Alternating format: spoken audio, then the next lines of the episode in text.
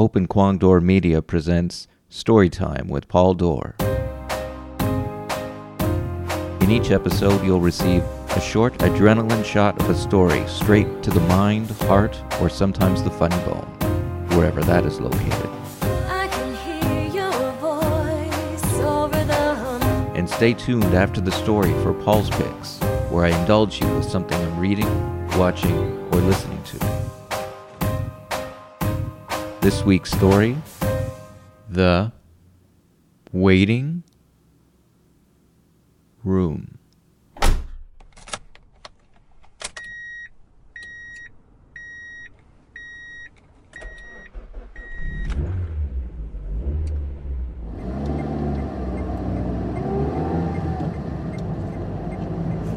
I had never owned a car before, and as I put my new purchase in gear, I wondered about all the time I spent waiting for a bus, streetcar, or subway.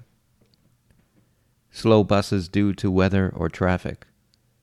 Streetcars lined up in winter like slow moving seniors because someone parked too far from the curb, leaving too little room for the streetcar to pass. Next station is Dundas, Dundas Station. delayed subways because someone jumped, all of us standing on the platform, frustrated in our lateness, unable to comprehend what caused this person to make that decision, but rarely thinking about it, focused solely on our own superfluous problems. Some people say it's worth the wait. But is it? And what's it? Others say, I can't wait. But isn't patience a virtue? And is it really a virtue? There are people who have waited to turn that friend into a lover. Does it ever happen? And if it does, does it ever really work? Waiters wait on tables in high end restaurants. On film sets, the old cliche goes, hurry up and wait. Would you make up your mind? Do I hurry or do I wait?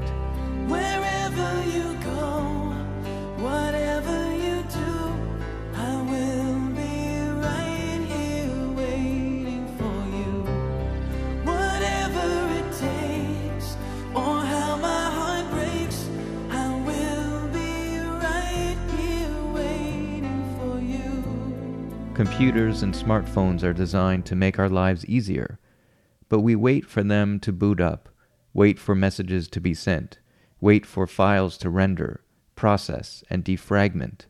Signals are lost and we wait to get back to an area with reception.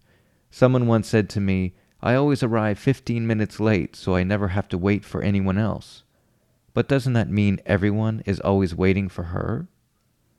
We even have a room in doctors' offices called the waiting room. Think of all the time spent waiting when we could be doing something else. For example, let's say I want to ponder the meaning of life. This is not something you can do when agitated over when the next bus will arrive. In order to ponder the meaning of life, I need time. If I calculate the amount of time waiting for public transit, it makes my head spin in the wrong direction. I am a writer, not a mathematician, so please go with me on this. If the average life expectancy in Canada is 80 years old, that's approximately 960 months, 29,280 days, 702,720 hours, or 42,163,200 minutes. I would include seconds, but my calculator showed this number and I don't even know what it means.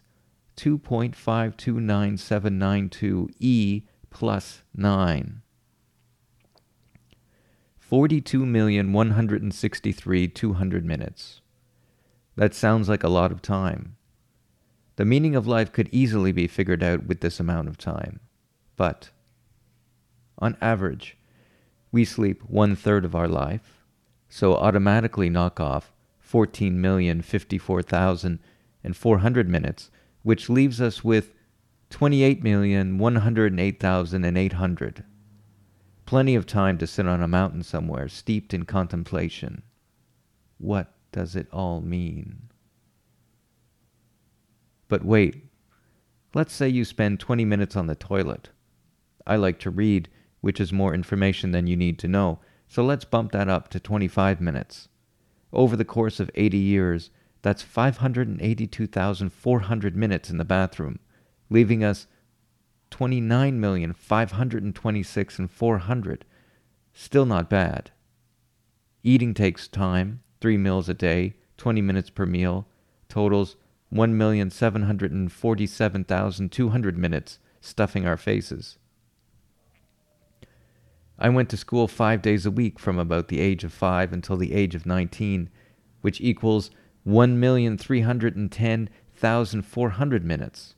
Throw in another 500,000 for university and college. Eating and school account for 3,557,600 minutes. Include another 3 million minutes on other activities such as reading, training as a competitive athlete in my case, and watching way too many movies, and this pulls me down to 17,911,200 minutes. 17,911,200 minutes to ponder the meaning of life. Other statistics I found over the course of a lifetime, people spend an average of 2,103,792 minutes doing housework, 525,948 minutes looking for lost possessions, and 1,054,896 minutes kissing another person. That brings my total down to 14,229,564 minutes, or 237,159 hours, or 9,881 days, or 329 months, or 27 years. Then there's all the waiting. Modest statistics put waiting in lines for various reasons at five years. I've taken public transit for 10 years. Let's say on average I'm waiting 20 minutes twice a day, five days a week. That's 200 minutes per week, and over 10 years equals 104,000 minutes. After all this waiting, I still have 11,495,824 minutes to contemplate the meaning of life. But when do I actually live my life? What would be the point of finding the meaning of life if I never live it?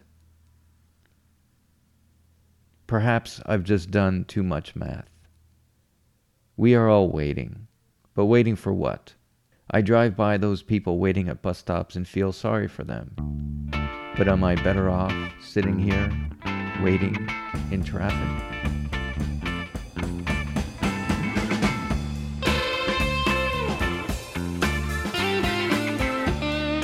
Time for Paul's Picks, where I briefly tell you about something I'm reading, watching, or listening to.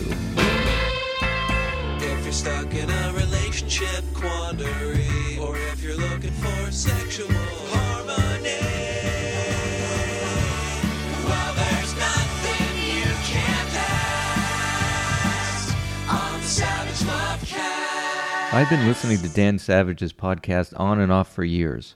Basically, Dan started his career as a joke, the idea being he was a gay man giving straight people sex advice. He's definitely no joke, although he can be very funny, and has evolved over the years. All right, coming up on today's show on the micro free edition of the Savage Lovecast, tons of your questions, lots of my answers. Dr. Samantha Joel joins us from the University of Utah to talk about dating and breaking up and how we make those decisions. That's on the Magnum, all coming up on today's show. Sure, I don't always agree with Dan, but that's going to be the case when someone has a strong point of view. More often than not, I do find myself learning something new from him, and he is a voice that cuts through a lot of the noise and bullshit. Thank you for listening to Storytime with Paul Dore, which is brought to you by Open Kwong Dore Media and is produced by me and PJ Kwong. The theme music is by the amazingly talented singer-songwriter Arlene Papulin. Find all things Arlene at arlenepapulin.com. Visit openkwongdore.com and listen to our other show, the At Skating PJ podcast. Check out pauldore.com to read my blog, get info about my novel, storytelling events, and other things. If you like what you hear, we'd appreciate if you leave a comment on iTunes. I've got it so got it real bad.